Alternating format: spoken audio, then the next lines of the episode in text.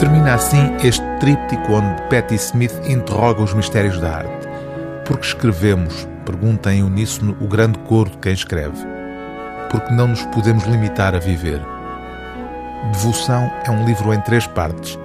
Patti Smith, a carismática fundadora do movimento punk, depois de 2 livros de memórias, conjuga agora ficção, diário de viagens e reflexão sobre o processo criativo numa obra carregada de referências. A última parte relata uma visita à casa de Camus e ao cemitério onde o autor de O Estrangeiro está sepultado. Na primeira parte conta o que ele levou à Inglaterra, depois de um período passado em Paris, em busca também de uma campa, a da escritora e filósofa francesa Simone Veil.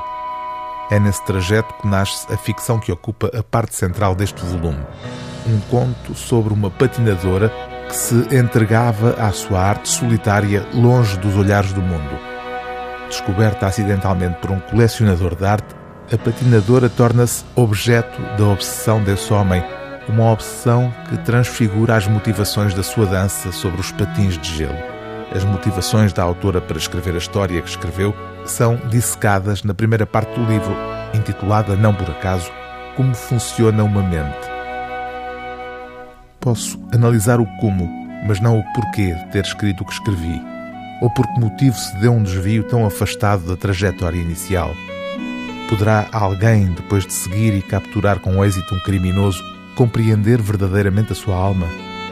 Poderemos separar verdadeiramente o como e o porquê?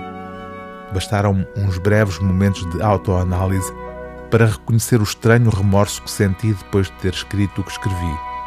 Interroguei-me, dado que fui eu a dar nova vida a essas personagens, se não estaria a chorar a sua morte. Chego à conclusão de que tudo não passa de preocupações filosóficas.